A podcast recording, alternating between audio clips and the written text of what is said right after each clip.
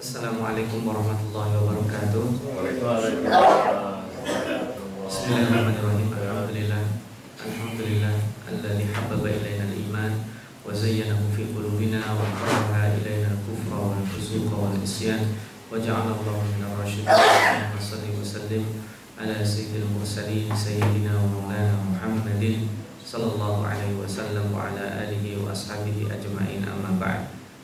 Bapak-bapak, ibu-ibu, kaum muslimin dan muslimat di mana pun anda berada Bersyukur kepada Allah pagi hari ini. Allah subhanahu wa ta'ala Mengembalikan nafas kita Sebagai tanda bahwa kita bersyukur Atas karunia peluang yang Allah berikan. Semoga peluang kebaikan ini bisa kita maksimalkan Sebagai bentuk rasa syukur kita atas nikmat-nikmat yang Allah berikan kepada kita. Allahumma amin masih bersama halaqah tadabbur Al-Quran Kita akan melanjutkan halaqah yang ke-89.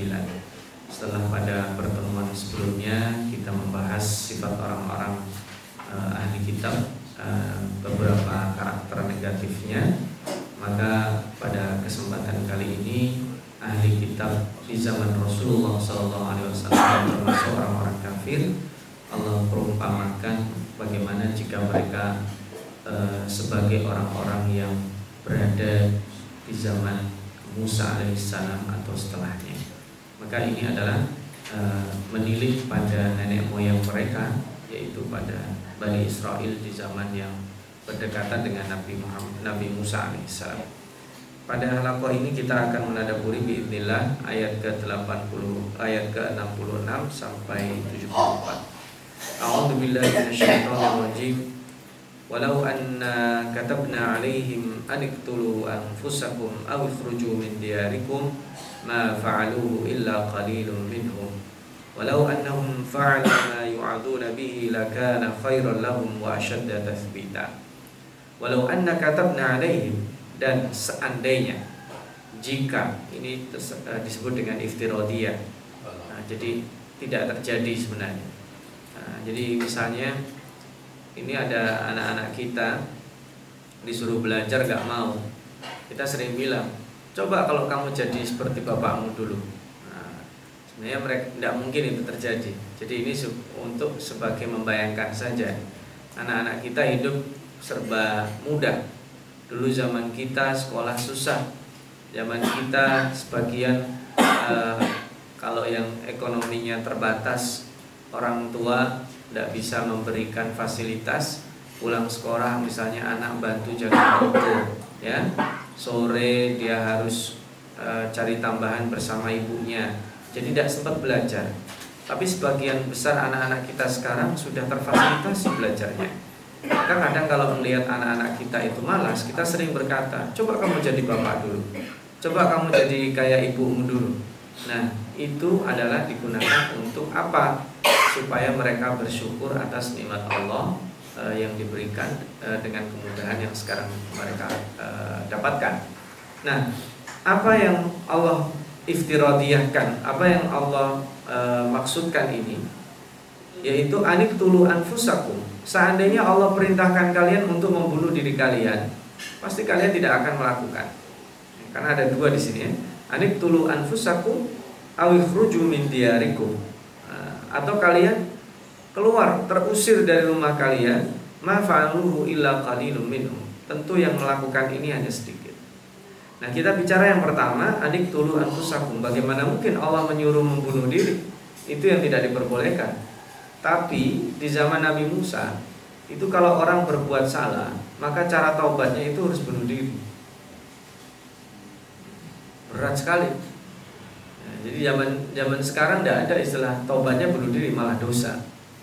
Kalau sekarang bunuh diri itu dosa. Kalau ini anik tulu anfusaku itu justru bagian dari taubat. Dulu orang-orang yang menyembah e, sapi yang dibuat sama Samiri, cara taubatnya itu mereka bunuh diri. Bunuh dirinya bagaimana? Nah, ini riwayatnya berbeda-beda. Ada yang mengatakan bunuh dirinya itu mereka diberikan pedang dan saling membunuh. Jadi bunuh diri itu bukan menusuk perutnya sendiri atau motong lehernya sendiri bukan, tapi saling membunuh. Dan itu diperintahkan harus tega. Nah itu tidak terjadi sekarang. Seandainya itu terjadi sekarang, siapa yang mau melakukan? Nah ini e, maka kondisi itu yang sudah dihapus harusnya membuat kita bersyukur. Cara taubat sekarang lebih mudah. Maka sebelum terlambat lakukanlah. Nah ini anik tulu anfusakum itu e, dalam satu riwayat ketika mereka melakukan bunuh diri dan e, taubatnya itu diterima oleh Allah Subhanahu wa taala mereka dihidupkan kembali. Ini ada satu riwayat yang mengatakan demikian. Tapi menurut jumhur mufassirin ya udah habis. Mereka sudah diterima tobatnya atau tidak diterima tobatnya ya udah kesempatan hidupnya udah habis. Tapi ada riwayat lain yang mengatakan bahwa setelah pasca mereka bertaubat dengan e, saling membunuh atau bunuh diri karena ini bahasanya anik tulu anfusakum bukan anik tulu minkum. Jadi kalau itu kan berarti masing-masing nusuk perutnya sendiri. Kalau anik tulu anfusakum itu menurut eh, riwayat-riwayat menyebutkan bahwa kemudian mereka saling membunuh hingga mereka akhir pada akhirnya mati juga gitu. Saling membunuh sampai mati tidak ada yang tersisa. Nah, ini uh, yang tersisa nanti dibunuh juga, dihukum mati sama yang hidup. Nah, ini kemudian riwayat yang menyebutkan bahwa mereka hidup kembali itu adalah uh, riwayat yang mengatakan bahwa setelah taubat itu mereka diberikan peluang untuk memperbaiki. Nah, tetapi kenapa di zaman sekarang tidak ada? Itu yang harus membuat kita bersyukur. Yang kedua, awih ruju min diyarikum atau kalian disuruh keluar dari rumah kalian. Coba yang melakukan kita sekarang. Ini rumah saya sudah cicir KPR 20 tahun. Begitu lunas sudah keluar. Kira-kira mau gak kita?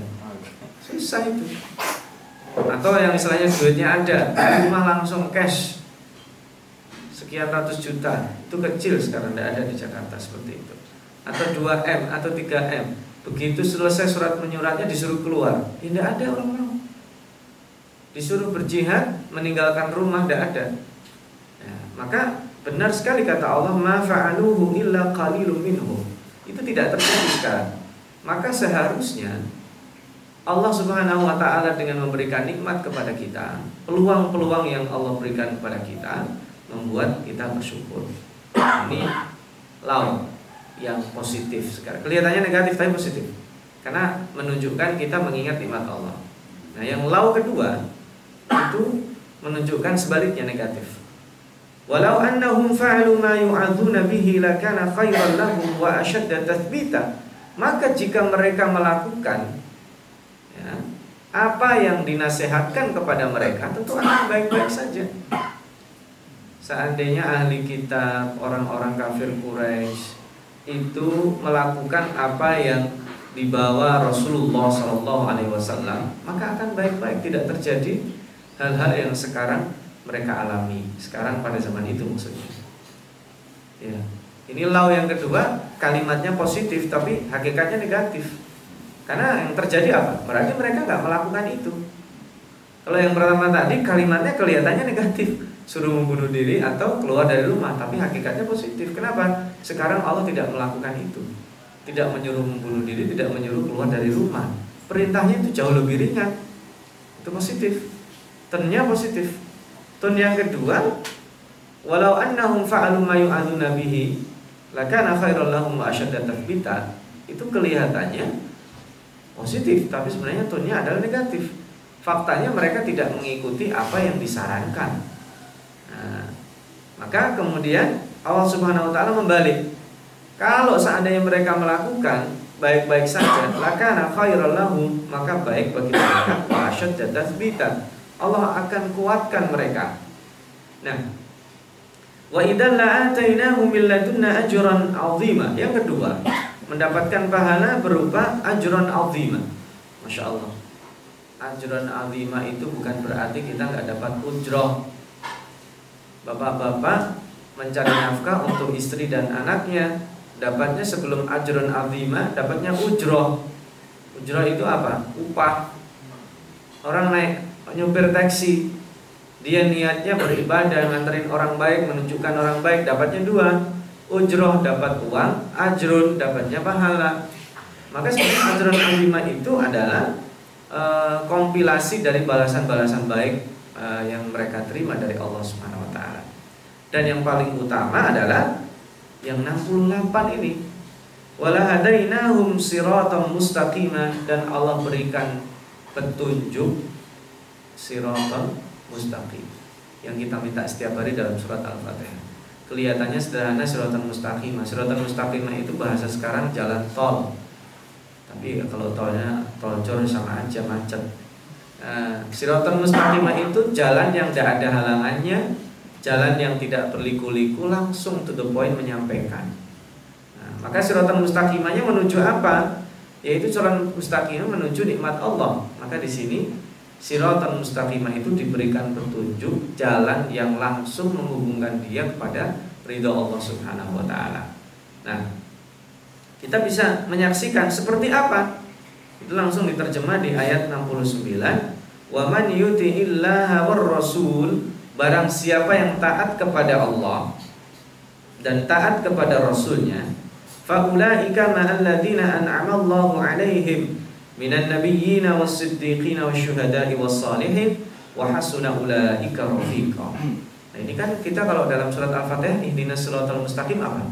Siratal ladzina an'amta 'alaihim. Itu terjemahnya di sini. Jalan yang lurus itu jalan yang siapa? Jalan orang-orang yang kau berikan nikmat kepada mereka. Yang paling tinggi adalah minan nabiyyin. Yang paling tinggi ya minan nabiyyin. Dan kita bukan hanya diperbolehkan, dianjurkan kalau mau masuk surga berdoanya apa? Disuruh masuk surga Firdaus al-A'la bersama Nabi Muhammad SAW dan para anbiya. Jadi kan kalau misalnya kita berdoa ya Allah mudah-mudahan aku jadi tetangganya Rasul, boleh. Berdoa kayak gitu bukan tahu dirilah ya tahu dirinya itu hanya kita doanya mantap semakin mantap kita akhirnya amalan kita terjaga kalau kemudian ya Allah jadikanlah aku tetangga Rasulullah Sallallahu Alaihi Wasallam. Tapi aku nggak usah sholat ya. Nah itu namanya nggak tahu diri doanya. Dengan doa seperti itu akhirnya apa? Sholatnya khusyuk. Dia rajin sodako rajin puasa ya. Berbuat baik pada keluarganya mendidik anak-anaknya dengan tanggung jawab ya. Berinteraksi dengan tetangganya juga baik, menghormati orang tua, menyayangi yang muda. Nah, itu doa seperti itu memotivasi. Jadi, ketika seseorang ingin misalnya saya mau masuk dengan tiket VIP, ya dia harus acak tiket VIP itu kan harganya mahal. Berarti dia nabung. Nah, kalau kemudian saya mau tiket VIP tapi harganya ekonomi ya nggak dikasih. Susah. Maka ini termotivasi al-adzina an'amallahu alaihim nomor satu adalah minan nabiyyin. Itu dari para nabi. Yang kedua, wasiddiqin. Orang-orang yang jujur dan bersungguh-sungguh. Makanya sebenarnya antara kejujuran dan kenabian itu tinggal satu step saja. Tinggal satu tahap aja. Jadi yang orang-orang yang jujur itu sebenarnya jarak dia dengan derajat kenabian itu tinggal tinggal satu satu strip saja. Makanya kalau kita mau jadi nabi kan sulit. Nabi itu kan tidak bisa ya Allah jadikanlah aku nabi udah selesai peluangnya. Tidak ada nabi lagi. Tapi kalau kita ingin berada satu strip di bawah nabi itu syaratnya gampang. Siddiqin menjadi orang yang selalu jujur dan sungguh-sungguh. Jadi kita nggak berdusta dalam sholat, dalam berinteraksi. Kondisi ramai, kondisi sepi sama aja. Kondisi sedang banyak harta sedang sedikit harta sama saja sehingga itulah derajat as-siddiqin derajat uh, nabiyyin itu sama atau beda sedikit saja.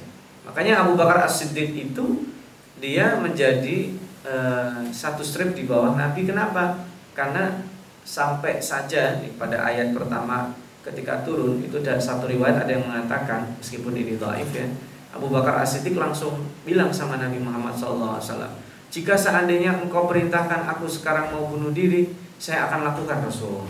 Jika engkau perintahkan aku meninggalkan engkau memerintahkan aku meninggalkan rumah, akan aku lakukan. Tapi faktanya tidak seperti itu. Maka karena itulah Abu Bakar As-Siddiq dijuluki apa? As-Siddiq. Jadi Abu Bakar dijuluki As-Siddiq kan setelah pasca Isra dan Mi'raj. Padahal bukan hanya itu. Sebelum dan sesudahnya Abu Bakar As-Siddiq itu senantiasa mengiyakan dan mendukung serta mengimani sepenuh iman apa yang dikatakan atau disabdakan oleh Rasulullah SAW. Dan yang ketiga adalah asyuhada. Syuhada di sini adalah orang-orang yang meninggal. Bukan hanya sebenarnya syuhada itu kan banyak. Yang paling eh, paling berada di depan itu ketika seseorang berjuang di jalan Allah, berperang dan kemudian mati. Tapi jangan salah difahami. Berarti ini bisa kita pakai bergabung dengan ISIS misalnya. Tidak. Jadi asyuhada itu adalah orang yang berjuang di jalan Allah, dia mati di tengah-tengahnya. Nah, itu yang paling paling berat adalah berperang kontak fisik yang mengancam nyawa secara langsung. Dan orang-orang syahid itu kan banyak, bukan hanya uh, berada di korban uh, peperangan atau meninggal di tengah-tengah peperangan. Sebenarnya semangatnya, ruhnya itu adalah dia mencari kemenangan karena Allah. Daripada hidupnya itu terlantar karena tidak bisa menjalankan Allah, dia pilihannya cuma dua, saya menang atau saya mati syahid. Gitu. Nah orang-orang yang uh, tidak bisa, artinya begini, ada di sana orang-orang yang sangat mencintai kehidupannya ya setiap hari dia dia menginvestasikan uangnya takut sekali kalau kehilangan uang apalagi kehilangan uang sementara di sana ada orang yang menganggap bahwa nyawa harta dan sebagainya itu hanya fasilitas yang Allah berikan saja. Seandainya diminta dia siap. Hatruhak Allah minta rohmu ayo. Di mana mau diambil? Aku kasih. Ibaratnya orang-orang syuhada itu seperti itu. Dan ini orang-orang syuhada itu multi. Macam-macam derajatnya itu macam-macam ada yang mukhlis. Ada yang memang ingin dikatakan sebagai pahlawan. Dan kira nggak bisa tahu itu urusan dia dengan Allah SWT kalau dia tinggi derajatnya itu di bawah derajatnya stripnya Nabi juga. Dan yang terakhir solihin solihin itu lebih umum. Tapi solihin di sini bukan hanya orang-orang baik ya. Karena di sini banyak ya. Kalau disebut solihin itu bukan berarti orang baik saja. Tapi termasuk muslimin yaitu orang-orang yang mengajak berbuat baik. Karena kalau baik saja itu berarti dia menafikan amar ma'ruf nahi munkar. Saya mah yang penting sholat, anak saya, istri saya. Tetangga saya nggak sholat, tetangga saya berjudi, tetangga saya zina, tetangga saya macam-macam itu bukan urusan saya. Nah itu bukan solihin. Orang solihin itu adalah orang yang peduli dengan lingkungannya. Hari pernah kita bahas ya Wa kadzalika ja'alnakum ummatan wasata litakunu syuhada'a 'alan nas. Nah, jadi kita itu sebagai umatan wasato bukan hanya berada di tengah, tapi di tengah masyarakat itu wasato ada sebagai wasit, memimpin peradaban. Nanti litakunu syuhada menjadi saksi. Saksi itu mengatakan fakta dan dia kalau salah dibilang salah, kalau benar dibilang benar. Kalau kita melihat keburukan dan diam, bukan saksi namanya. Keburukan harus dikatakan dan diperbaiki. Melihat kebenaran harus didukung dan disebarkan. Nah, sementara orang-orang yang sering memahami soleh soleh saja, nah itu karena soleh di sini adalah dia value, dia komunitas. Maka Allah menutup wahasuna ulaika rafiqa dan itu adalah sebaik-baik rafiq. Di rafiq itu disebut dengan uh, sahabat dekat uh, dalam kemarin kemarin ya beberapa uh, halakoh lalu kita kita membahas wasahibi bil jambi. Wasahibi bil jambi itu teman dekat. Manusia itu secara sosial dia memiliki teman yang jauh, teman biasa dan teman dekat. Tetangga juga gitu, saudara juga gitu. Makanya saudara itu kenapa sering disebut dawil kurba? Karena memiliki kedekatan meskipun gak dekat. Itu sangat halus sekali ya. Kita sama, sama saudara itu kan harusnya dekat. Maka disebut apa? Dawil kurba Tapi yang memiliki kedekatan belum tentu dekat Yang satu kaya, yang satu miskin Dekat, tapi yang miskin segan Yang kaya juga segan gitu. Yang satu sekolahnya tinggi, yang satu tidak tamat SD Ya segan, padahal mereka bersaudara. Yang satu Pak Camat, jabatannya yang satu penjual tomat. Jadi segan. Nah, Padahal mereka dawil kurba. Tapi kalau disebut wasahibi bil jambi Atau di sini dikatakan wahasuna ulaika rafiqa, rafiq itu nggak ada batas. Jadi kita bisa membayangkan, jadi saya bisa ketemu Rasul setiap hari? Bisa. Jadi saya bisa dong mencium tangannya, bukan hanya mencium tangannya, memeluknya bisa. Jadi saya dong bisa dong ngeteh bareng sama Rasulullah SAW, bisa. Ya syaratnya itu kita harus memenuhi kriteria uh, minas siddiqin wasyuhada wassalihin. Wassalihin itu begitu, mati syahid di jalan Allah itu bagus dan sulit. tapi hidup di jalan Allah. Jadi al mautu fisabilillah yang sering disebut dengan syahid itu sulit, tapi al hayatu fisabilillah juga tidak kalah mudah, tidak kalah sulitnya. Bapak hari ini hidup taat, besok ah saya taat udah 10 tahun, pengen sekali-kali gak taat, nah itu godaannya. Jadi siratal mustaqimah itu godaannya di situ. Sesekali pengen nyoba dah, ini jalan lurus-lurus aja, lancar-lancar aja. Hanya kita berdoa, kayak doanya sahabat, kaum sahabat dulu kan, ketika semua serba mudah dia berdoa Allahumma ba'id baina asfarina. Jalan kok cepet pengen dah sedikit macet gitu. Dikasih macet ngeluh lagi sama Allah. Maka ini sebenarnya wahasuna ulaika rafiqo. Ini sebaik-baik teman temannya para nabi bayangkan bertetangga dengan para nabi ya ini selesai ya di dikunci sama Allah di ayat ke-70 dzalikal fadlu minallahi wa kafa billahi alima itu merupakan karunia yang besar dari Allah Subhanahu wa taala wa kafa alima dan Allah Maha tahu. Loh, kok ini Allah Maha tahu apa? Maha tahu sesungguhnya kita ingin apa. Ya tadi itu. Ini orang mintanya VIP, udahlah ente gak usah macam-macam. Udah nih saya gratiskan tapi masuk ekonomi aja. Ya bersyukur. Orang kita nggak layak, orang kita usahanya pas-pasan, mau derajat segitu ya sulit gitu. Allah yang Maha tahu, ini orang cocoknya di sini. Ini orang temannya siapa? Allah Maha tahu. Jadi keutamaan itu Allah berikan ya kayak begini. Bapak-bapak sekalian dan ibu-ibu sekalian, kita dalam menjalani hidup itu kadang berasa kalau kita menjalani hidup kayak orang yang kita lihat itu kita nggak sanggup hidup. Ya mohon maaf, pekerjaan si fulan, maaf dia misalnya tukang sol sepatu, jalan. Dari ujung jalan sana sampai ujung jalan sini kita udah naik kendaraan udah udah balik dua kali dia baru sampai. Kita bayangin kalau saya bekerja kayak dia kayaknya nggak sanggup hidup. Tapi faktanya orang itu bisa hidup ya kan? Kenapa? Itu fadl dari Allah. Kalau yang disuruh hidup kita nggak mampu kita. Sebaliknya juga yang miskin juga melihat. Ya kan? Begini. Tempo hari kalau misalnya tetangganya yang kaya dirampok sama orang itu si anak bilang sama ibunya sama bapak ibu untung mah kita jadi orang susah. Ya. Kalau kita kaya udah dirampok dibunuh tuh sama perampok ya kan? Jadi apa? Dia nggak sanggup membayangkan hidup sebagai orang sebelahnya karena ber, berakhir tragis gitu sementara dia ya kalau dilihat pas-pasan jadi itu yang disebut dengan al-fadl Allah itu memberikan kelebihan pada kita pada satu sisi yang kita nikmati tapi tidak terasa tapi dilihat orang lain itu kayak di di dalam akuarium indah sekali gitu. Tapi sebenarnya ikan yang di akuarium itu juga nggak indah. Berarti tidak bebas. Nah ini makanya dari fadlu minallahi wa kafa billahi alima itu menutup rangkaian ayat yang membicarakan tentang uh, tone negatif dari ahli kitab dan orang-orang kafir Quraisy. Nah, kita memasuki tema baru ini. Ya ayyuhalladzina amanu khudhu hidrakum fanfiru thubatin awil firu jami'a. Ini ayat jihad langsung. Ayat jihad dalam artian kita disuruh hati-hati. Khudhu hidrakum. Ambillah hati-hati selalu fanfiru dan kalian berjihad keluar dari rumah. Subatin, subat itu adalah kelompok yang isinya di bawah 5 ada yang bilang 3 ada yang bilang di bawah 10 ada yang bilang 8, 7 dan sebagainya. Atau awin firu jami'an keluar satu peleton itu yang disebut dengan sekarang jaish atau pasukan. Kalau dalam e, peperangan itu ada dua cara keluarnya langsung dikerahkan sekian ribu nah, itu disebut dengan jami'an. Atau thubatin thubatin itu peleton-peleton kecil yang isinya 10 orang, 8 orang. Tapi menurut pakar bahasa ini di bawah 10 ya.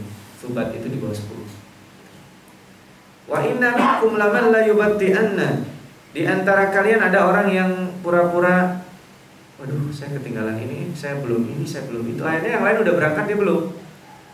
Itu disebut dengan batik. Disebut dengan e, lambat. Ya.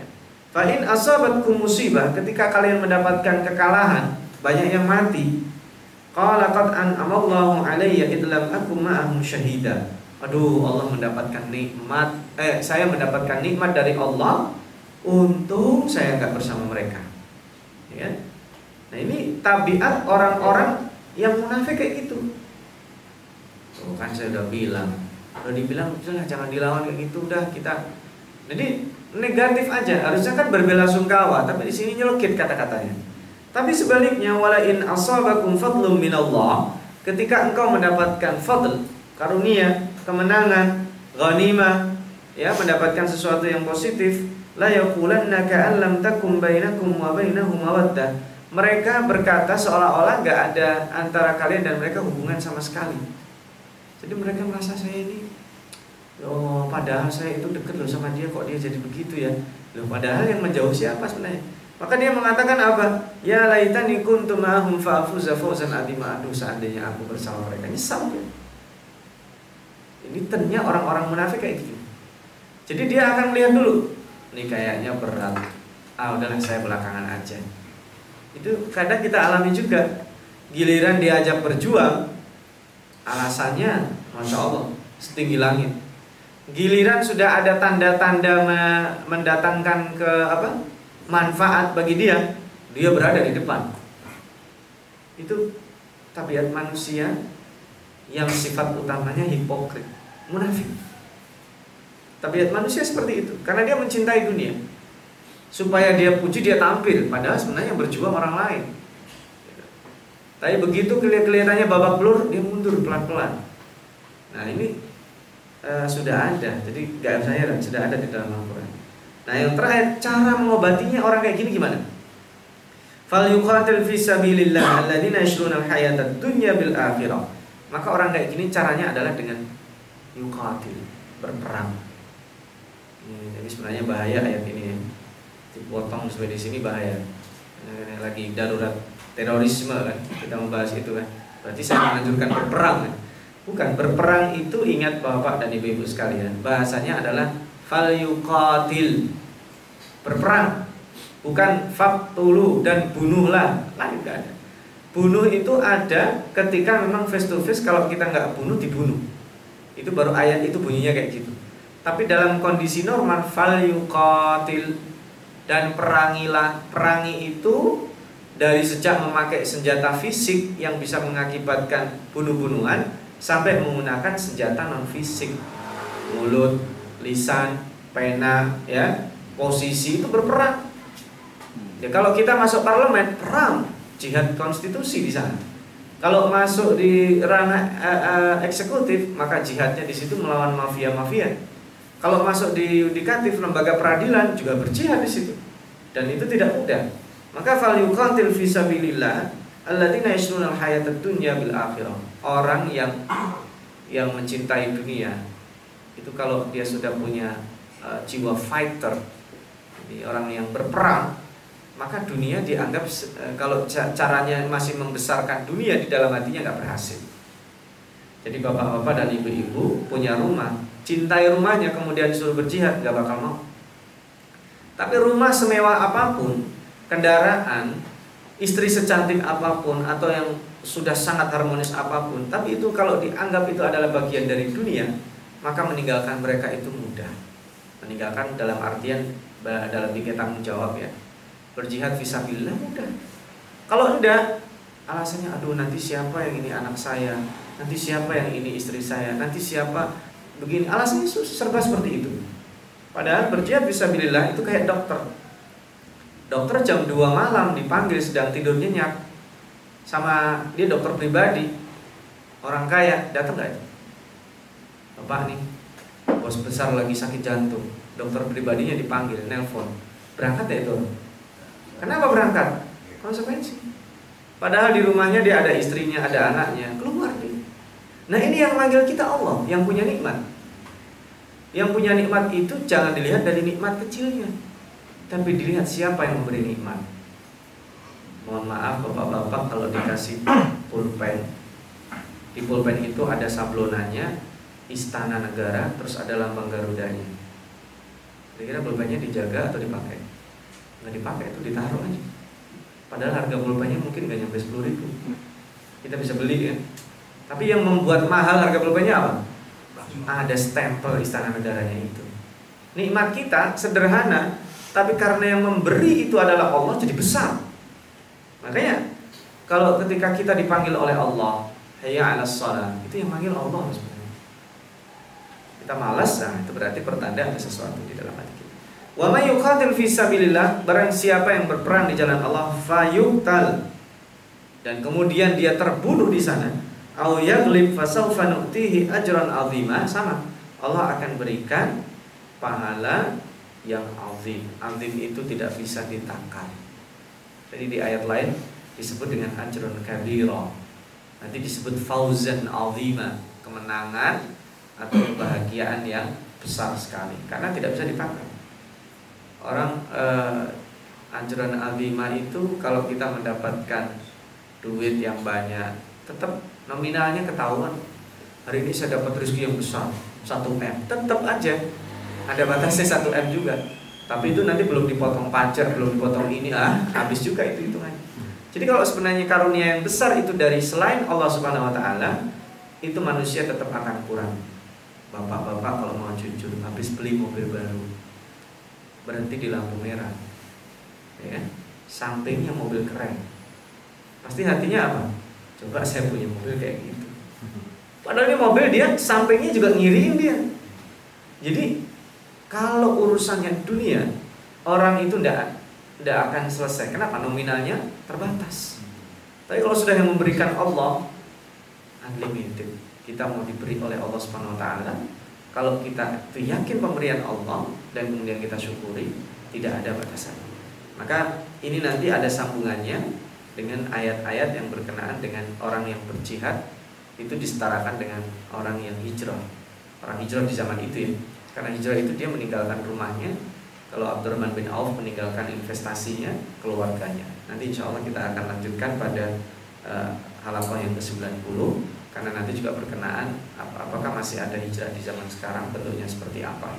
Ini yang bisa Al Fakir sampaikan. Uh, kurang lebihnya mohon maaf.